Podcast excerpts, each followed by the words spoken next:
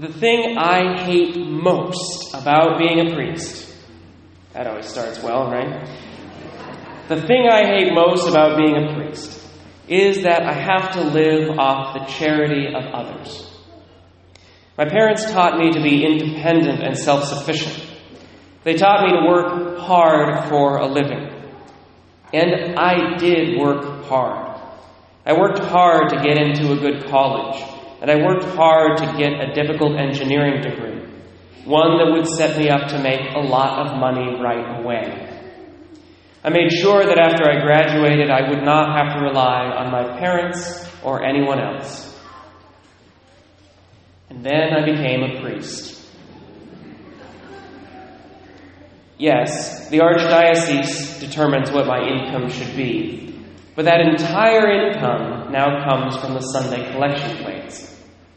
Every time I turn on my heat or make an improvement to my house, like a new thermostat, our parishes have to pay for it. And when I buy a plane ticket to go on a trip, that money started in the pockets of our parishioners. And I hate it. It's humiliating. I hate the idea that I am not self-sufficient, that I can only live because others are generous to me. I want to be independent and free, but I never will be. A minister of the gospel must always rely on his people. This system can, at times, lead to temptations. Independent preachers who do not have an archdiocesan policy to limit their income sometimes use the gospel to enrich themselves, promising miracles and blessings for every dollar given to them. Or, far more often, preachers, including Catholic ones, are tempted to shy away from controversial topics or controversial actions because they worry about the collection plate drying up.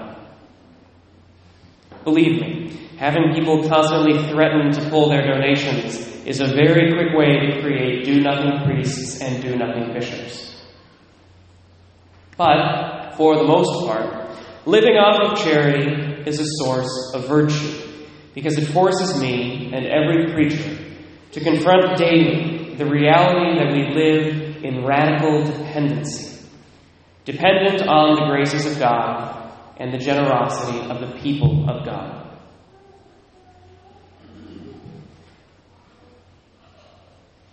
There is, however, another aspect of the Church's income model that I struggle with, and it is neatly encapsulated in the story about Elijah. Elijah is a prophet of God who just won an important victory over the prophets of Baal and is now running from the pagan queen Jezebel.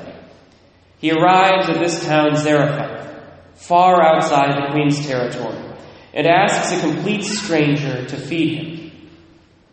When the stranger tells him that she and her son are only one meal away from starving, he asks her to feed him anyway. And this is where the struggle comes. Sure, Elijah is a prophet of God, but he seems to be acting like his life is more important than the life of the widow and her son, that he should be fed before her. And this is what I feel like every time I have to get up in front of the congregation and ask for money. I am painfully aware that we have many parishioners who do live meal to meal, bill to bill, and paycheck to paycheck. And yet, these parishioners do what they can, still trying to give five or ten dollars each week to the church.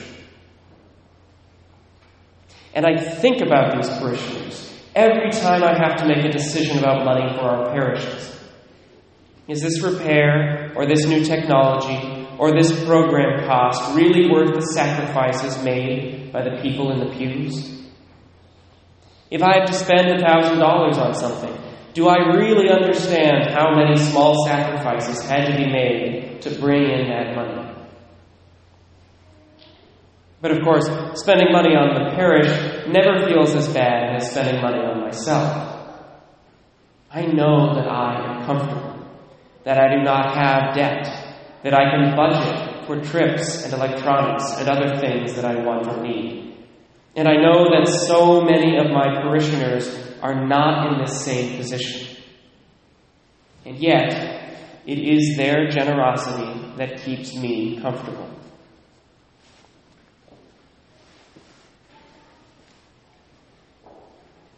I have been struggling with this problem since I became a parish priest a year and a half ago. Is this system just?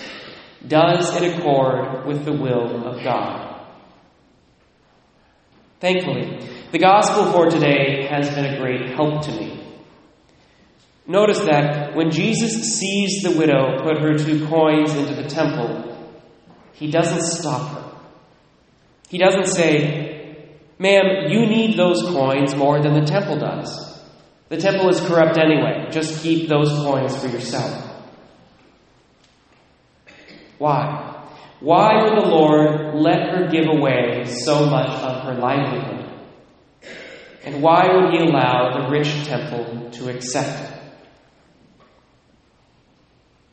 I think it's because this gospel is not about the temple.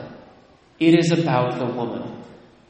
The very center of this gospel is the extreme generosity of the widow and the recognition of this generosity by the Lord. In a sense, it doesn't matter where she gave her coins, only the fact that she gave them away. And this, I think, is where I go astray in my faith. I am not the center of this story, and neither is the church. The center of this story is you, the people in the pews, who continually make deep and beautiful sacrifices to God from your time and your treasure. The Lord wants you to know that he sees your sacrifices, he recognizes them, and he honors them. It doesn't really matter if those sacrifices are made for the church, though we are always so grateful to receive them, or if they are made for other worthy causes and charities. What the Lord values and honors is the act of the sacrifice itself, because it shows such a radical trust in and dependence on God. It reveals a deep attitude of selflessness. So as your preacher, it would appear that my job is not to raise money for the church. In fact, I ought to learn to trust God more for the material needs of our parishes, so that I never begin to treat the church like a business. Instead, it seems that my job as your preacher is to call all of us continually to that selfless giving that our Lord showed on the cross and that this widow showed at the temple. And then we must all trust that God will direct this generosity to the places where it is most needed, by the church and by the world.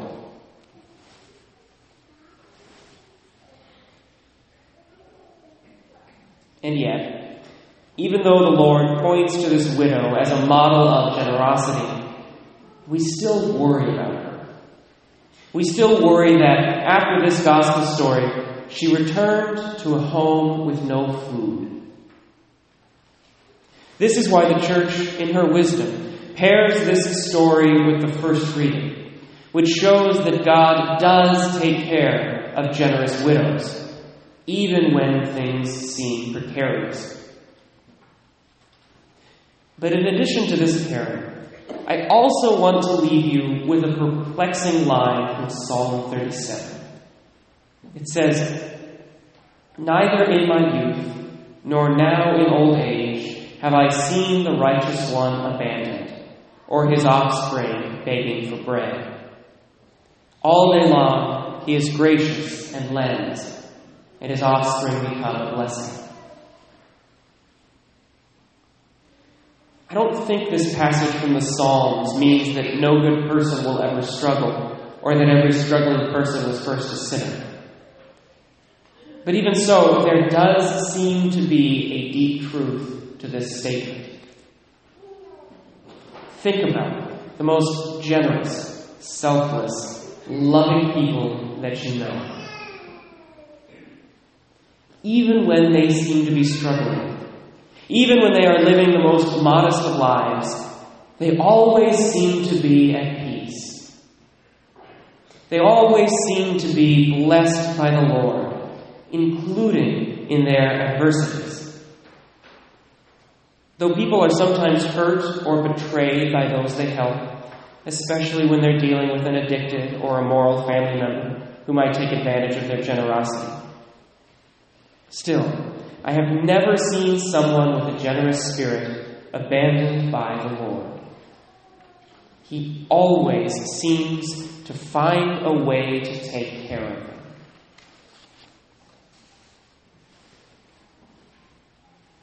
My friends, I will never, ever be able to repay the extreme generosity shown to our parishes or to me personally by you, our parishioners. And I am so grateful for and humbled by everything you have given. But please, do not be generous for my sake or for the church's sake. I have to believe that God will always find a way to take care of us, no matter what.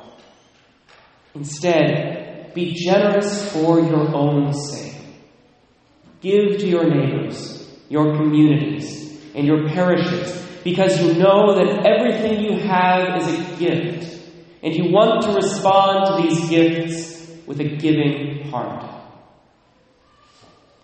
The Lord looks upon your sacrifices with great love, and He will be with you always, all the days of your life.